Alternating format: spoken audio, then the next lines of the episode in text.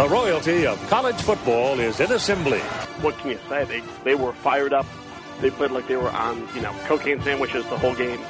Two sides you never go against at home. The Russian Army and Notre Dame. 50,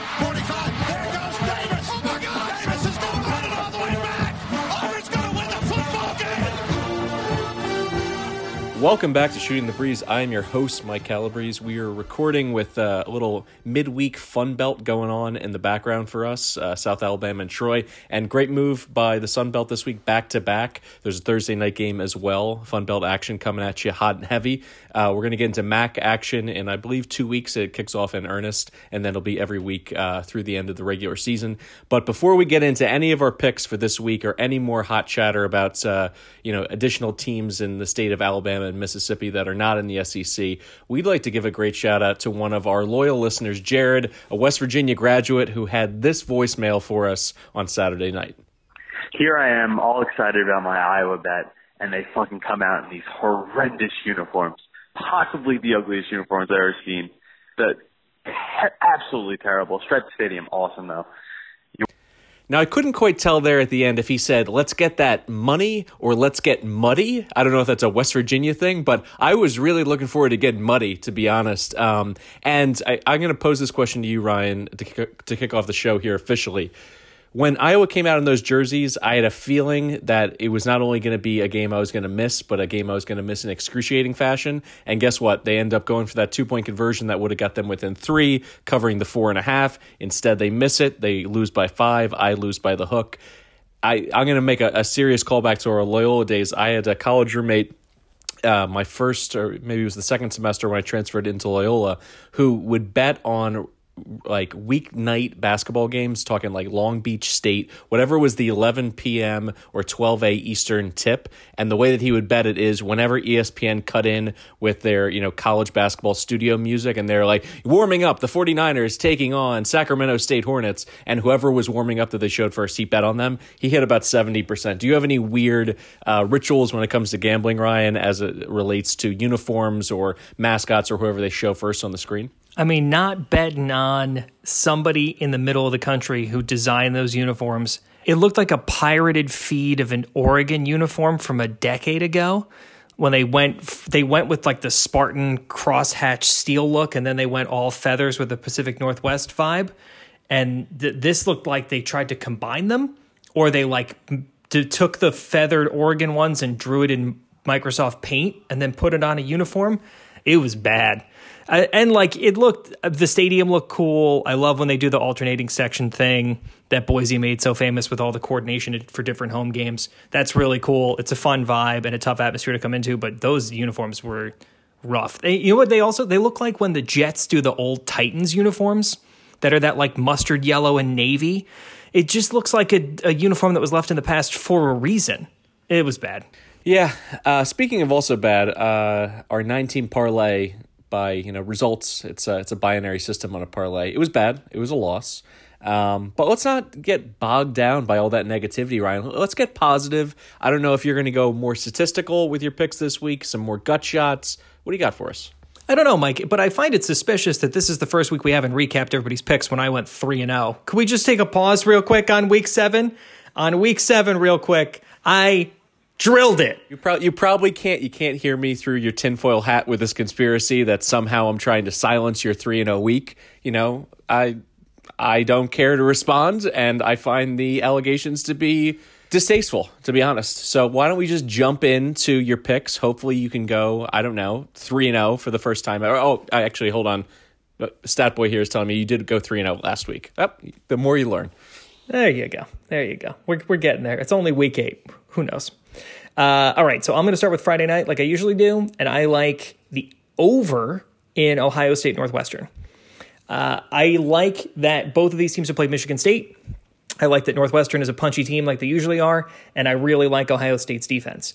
So, why do I like over then? Because I think Ohio State knows that they need to continue to put their foot on the gas. We are now two thirds of the way through the season, or we will be after these games this is the point at which they will there will be no mercy shown. They haven't shown a lot of mercy to begin with, but I don't think Northwestern can stop their offense, and I think Ohio State knows that with a pretty strong top 10 and a bunch of Power Five teams that are still in the conversation in order to move up if they if you know Oklahoma continues to run if you get a weird Big 12 championship there's going to be a lot of pressure. They know that they need to run the table just to secure whatever it is that they're going for which obviously is a national championship. So I think you're going to see them throw up a ton of points here and I think 49 and a half is pretty low on that. But tell me why I'm wrong. Well I, I think to feel comfortable about this you probably want 10 to 14 points at a minimum from Northwestern. And the thing about it is, uh, on a short week, can you know both teams really show up early in this game, and particularly Northwestern, whose offense has been, let's just call it a work in progress to be really kind, just an absolute abomination if we're being honest. And is this the defense to get right on? No, but you figure maybe in terms of energy, the Big Ten doesn't play a lot of games on Friday night. There's a little bit of a special factor, and maybe they play up to their competition even just for a quarter coming out and, and given the energy.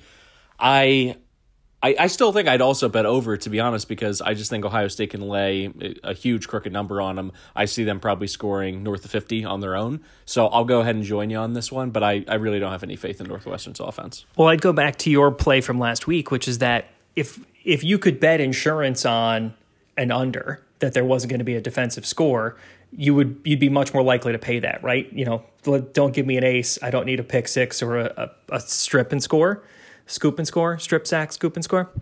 But I mean, what's going to stop Ohio State from doing that to this Northwestern offensive line? Like, I, I think you a defensive touchdown or two is very much in play here. These guys are marauders. So that's really where I'm leaning to is that I agree with you. I think Ohio State's offense is humming, and I don't think Northwestern's going to be able to stop them. But I also don't think Northwestern's offense is going to be able to stop Ohio State's defense from scoring. So I feel very comfortable 49 and a half. The line's moved a bit since it opened, about a point and a half. Um, I would jump in now early if you can, uh, because if it starts to creep up a little bit more, I'd get I'd get more nervous because I just don't think Northwestern can score enough on their own to make it comfortable. All right, for my pick, uh, this is going to be a little bit quick. Um, I think as you talked about Ohio State, the focal point is their desire to lay a big number on Northwestern, have a large margin of victory because they're in this beauty pageant with the other blue bloods to get into the college football playoff with the potential for, you know, six, five to six teams ending the season undefeated. I know we talk about this every year and then somehow it sorts itself out. And generally speaking, you only have one to two. But Ohio State right now seems to be locked in. They know what they need to do. On the other side, and this is for you know my first pick here for Week Eight, what happens to a team when that's that that brass ring, that goal for the entire year? They went through you know uh, winter workouts into spring ball, and UCF the whole time was talking about crashing the college football party. At the very least, going to you know the old school BCS Bowl you know, representing uh, the AAC as their champion. Now that they've already dropped two games, you know, they they lose um, to Cincinnati on a Friday night. They lost a weird one in a high scoring game to Pitt. Both those are out the window. It's just not going to happen. Not with uh, App State now undefeated, Boise State undefeated, all these other teams undefeated in the AAC. Everybody was looking for a letdown from UCF. So what's that vibe like in their locker room?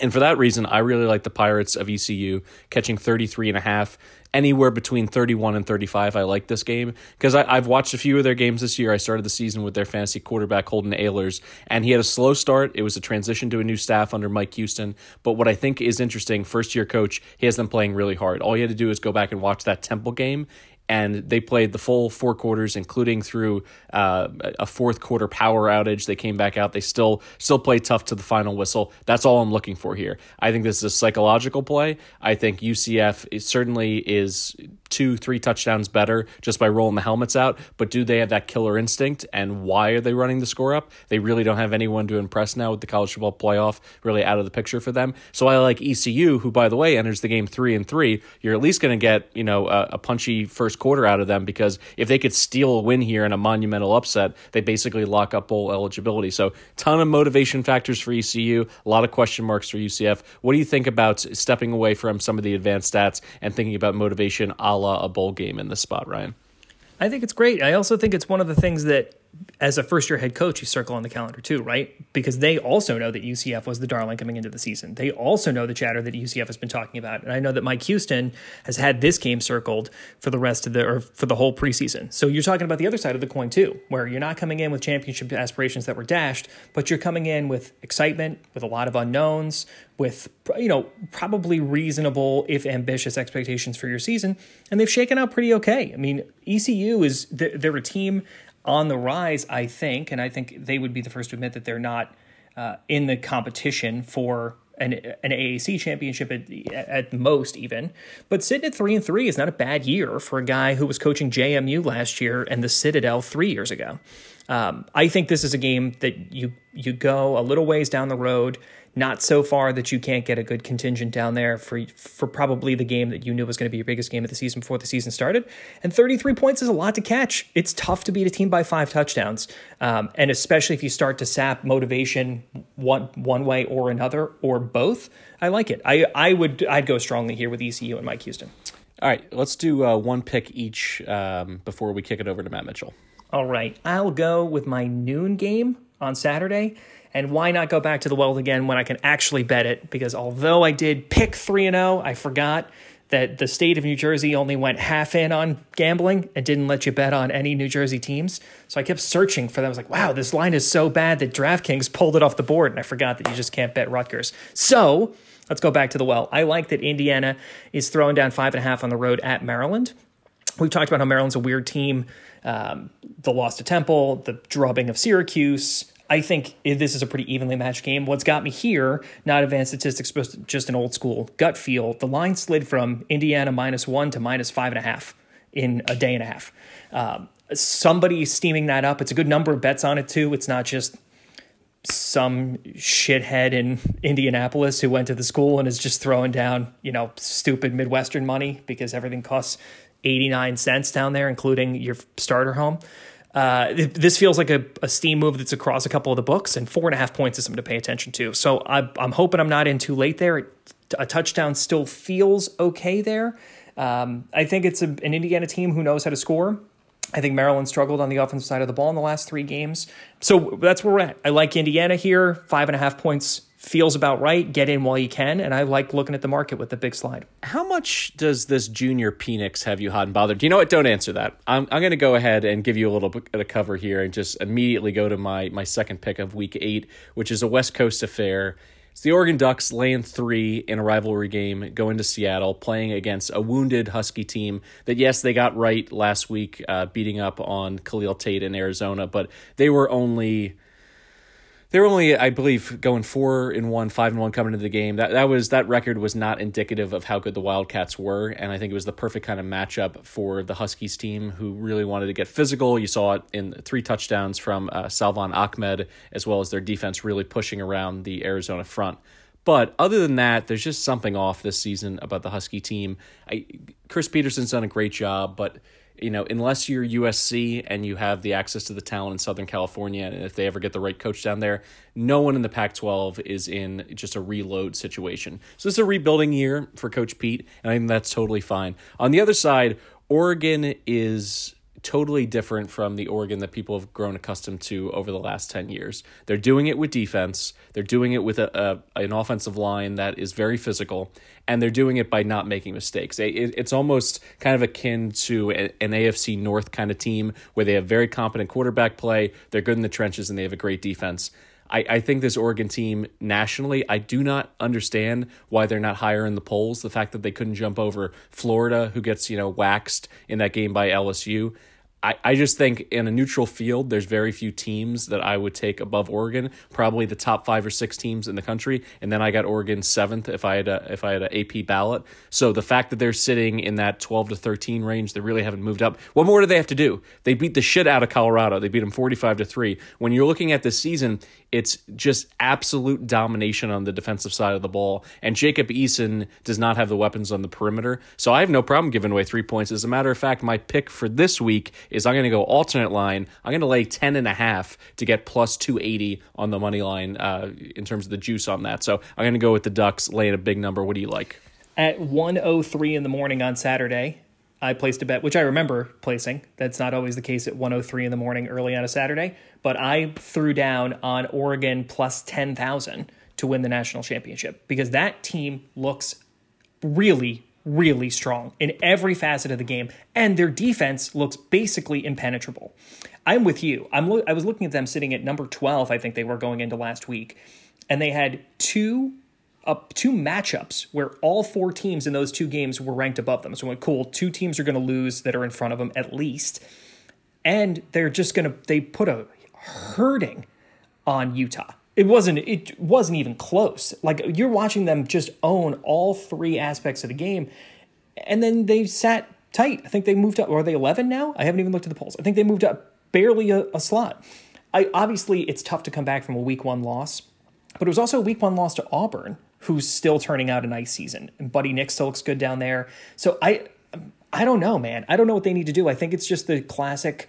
They played at 10 o'clock on a Friday night on the West Coast. And what's going to need to happen for them to get noticed is you're going to need some chaos in the top five or six. But you know what? There's also five or six teams where that could happen. So all of a sudden, you could get to Thanksgiving and Oregon as through the this is the last game on their schedule that's going to give them any trouble it looks like so if they can slide into the pac 12 championship undefeated and you've had a couple one loss teams in the other Power Five conferences, how could you not take a look at them for the the uh, playoff? I don't know. A, a, very succinct wrap up. Although I will say, uh, calling Bo Nix Buddy Nix is now probably my favorite thing. When Bo Nix plays well, it's Bo, it's Bo No Part Two. But when he doesn't play well, I like throwing in any uh, version of a name when you don't know a guy's name. Hey, buddy. Hey, pal Nix. Hey, guy Nix. Matt, I'm gonna pitch. I'm, I guess you. I guess you just don't know Bo Nix as well as I know Bo Nix. I've been calling him Buddy Nix since he was in diapers. All right, listen, Chief Nix. Uh, we're going to kick it over to Matt Mitchell in Milwaukee. Do you, what's your best nickname for uh, Bo Nix when he doesn't have uh, a stellar performance? What says you, Matt? Bo Picks is a popular nickname for Bo Nix when he starts uh, tossing those interceptions and melting down on the road as freshmen will do. I also like the nickname Smarmy, Know It All, Cheese Dick. Oh, sorry, that's that's a nickname for somebody else that I know. Anyway, I am going to go with Miami minus 18 over Georgia Tech. Georgia Tech on offense is an unmitigated disaster this year as they transition away from the option attack that they've been running for so many years. And if there's any team I like to start corpse fucking, it's the U. So I look for them to run up the score as early and as often as they can. Pour it on them, pour it on them. Don't let them up, just like our boy Jimmy Johnson would want. Next, I like Cal as minus 425 favorites over Oregon State. Yeah, I know it's a lot of juice. This is kind of a tack on to all your other bets. I know Cal's offense is uh, is lousy, and they're a hefty 11 point favorite. I don't like that number at all based on how poorly they score. Oregon State might have the worst.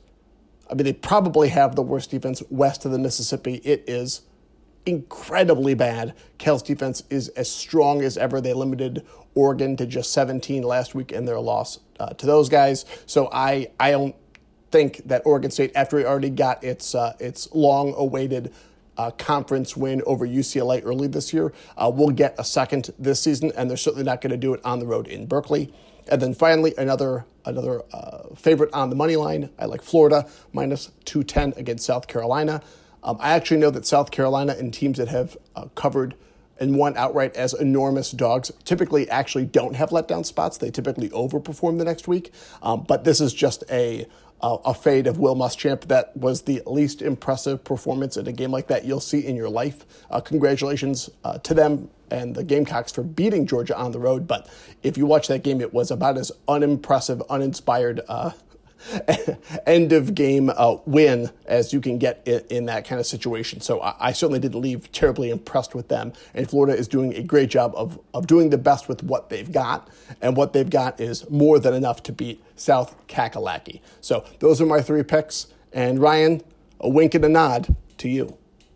I think we asked for a nickname for Bo Nix, not for me, you piece of shit. That was uncalled for.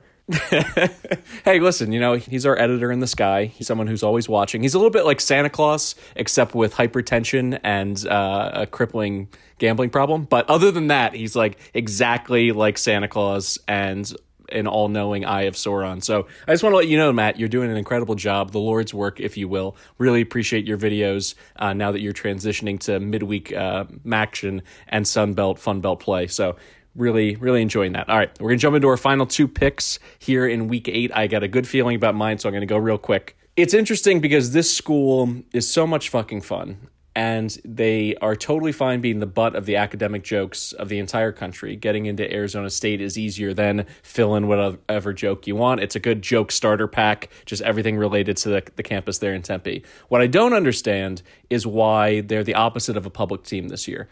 They went to East Lansing. Yes, it was a 10-7 game. It was a disaster. They still beat Michigan State on the road. They they got a great win last week with their their freshman quarterback. They run their entire offense through Eno Benjamin. They beat Washington State. And now they get a game against Utah who is uh, essentially the alpha dog, although they've already lost a game to USC in the South. They're catching 13 and a half points.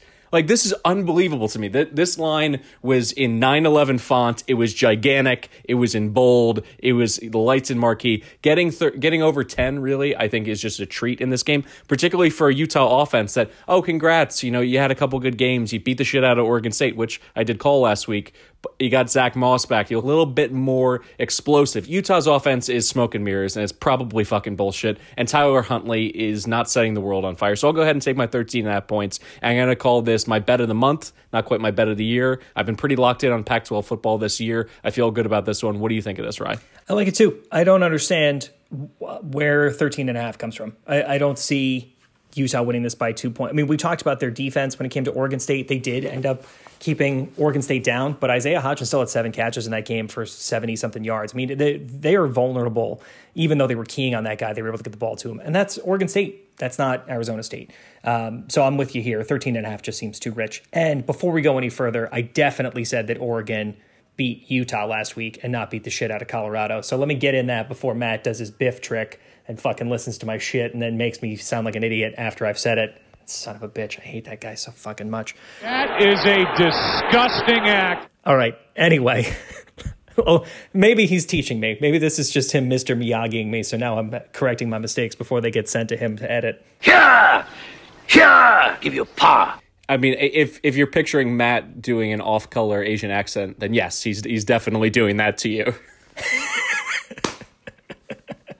All right, I'm going to keep this one simple too. Uh, we talked about a bet on a coach and on motivation earlier. Uh, this is a bet on Les Miles. Les Miles catching 21 points going to UT. Again, I think this is something that he probably circled going on the Bighorn Network and probably was a selling point for him going to Kansas that this is a marquee game. This is the sort of thing he always lived for. I think that while not unforeseen, it was a disappointing showing for Texas against Oklahoma. I think this is another one, too, that's deflating. Uh, they go back to UT kind of with their tail between their legs. It wasn't a very close game. I mean, it was it was a great game. I enjoyed it, but it, Oklahoma had control of that game. So I think this is an opportunity for them to to be surprised by Kansas. 21 points feels like a lot. And the early money on this agrees with me too. There's a lot of heavy money coming in on the Jayhawk side. So I'm just going to listen to that. I'm going to listen to my gut. I'm going to eat a little grass. And I'm going to take Jayhawks plus 21 on the road. That's the dumbest fucking bet I ever heard of. Yeah, I've gone ahead and uh, against the Surgeon General's uh, warning that they put right there on the side of the pack of college football. I have consumed a lot of Kansas Jayhawk football this season, um, and to be honest, they're just not as shitty as I thought they were going to be. I, am still in play to hit their season under uh, for win total, but to be honest, even without Pooka Williams Jr. playing at like the absolute highest level as he did last year, they're still decent. They're still good for, you know, 17 to 28 points, somewhere in there. And this is a Texas defense that is depleted, particularly in the secondary. I think they're going to give up some big plays.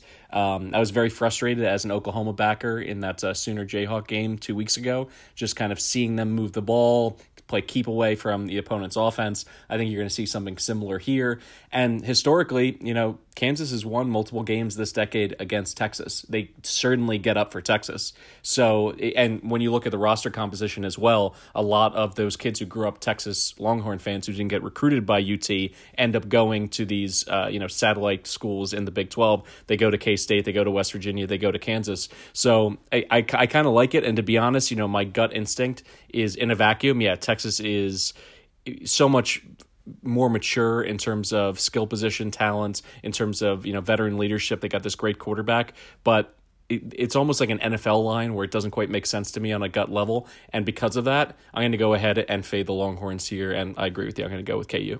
Well, look at that. All right, so the only correction I need to make over here is that you're laying mega points on Oregon, which I enjoy. Uh, and we'll see what we can get out of our nine teamer now that we've got Matt's picks too. Mike, always a pleasure. Can't wait till we finally hit this nine and zero, oh and we can all uh, I don't know sell our houses. We'll we'll all, each go buy McMansions in Indianapolis. See you in Broad Ripple. If you would like to be a part of the Shooting the Breeze podcast and send in your voicemails as Jared did at the Open, um, be my fucking friend. I don't know how else to say it. That's the only way I'm going to give you my cell phone number so you can get that organically, as the kids would say. Um, but if you'd like to participate in a different way and you're a stranger, shooting the breeze at gmail.com or at eastbreeze over at Twitter. That's E A S T B R E E S E. And you can always find us anywhere fine podcasts are sold. For Ryan Camp and Matt Mitchell, I'm Mike Calabrese. This has been Shooting the Breeze. Enjoy week number eight, a double dose of Fun Belt, and a really good Saturday slate. Enjoy, everybody.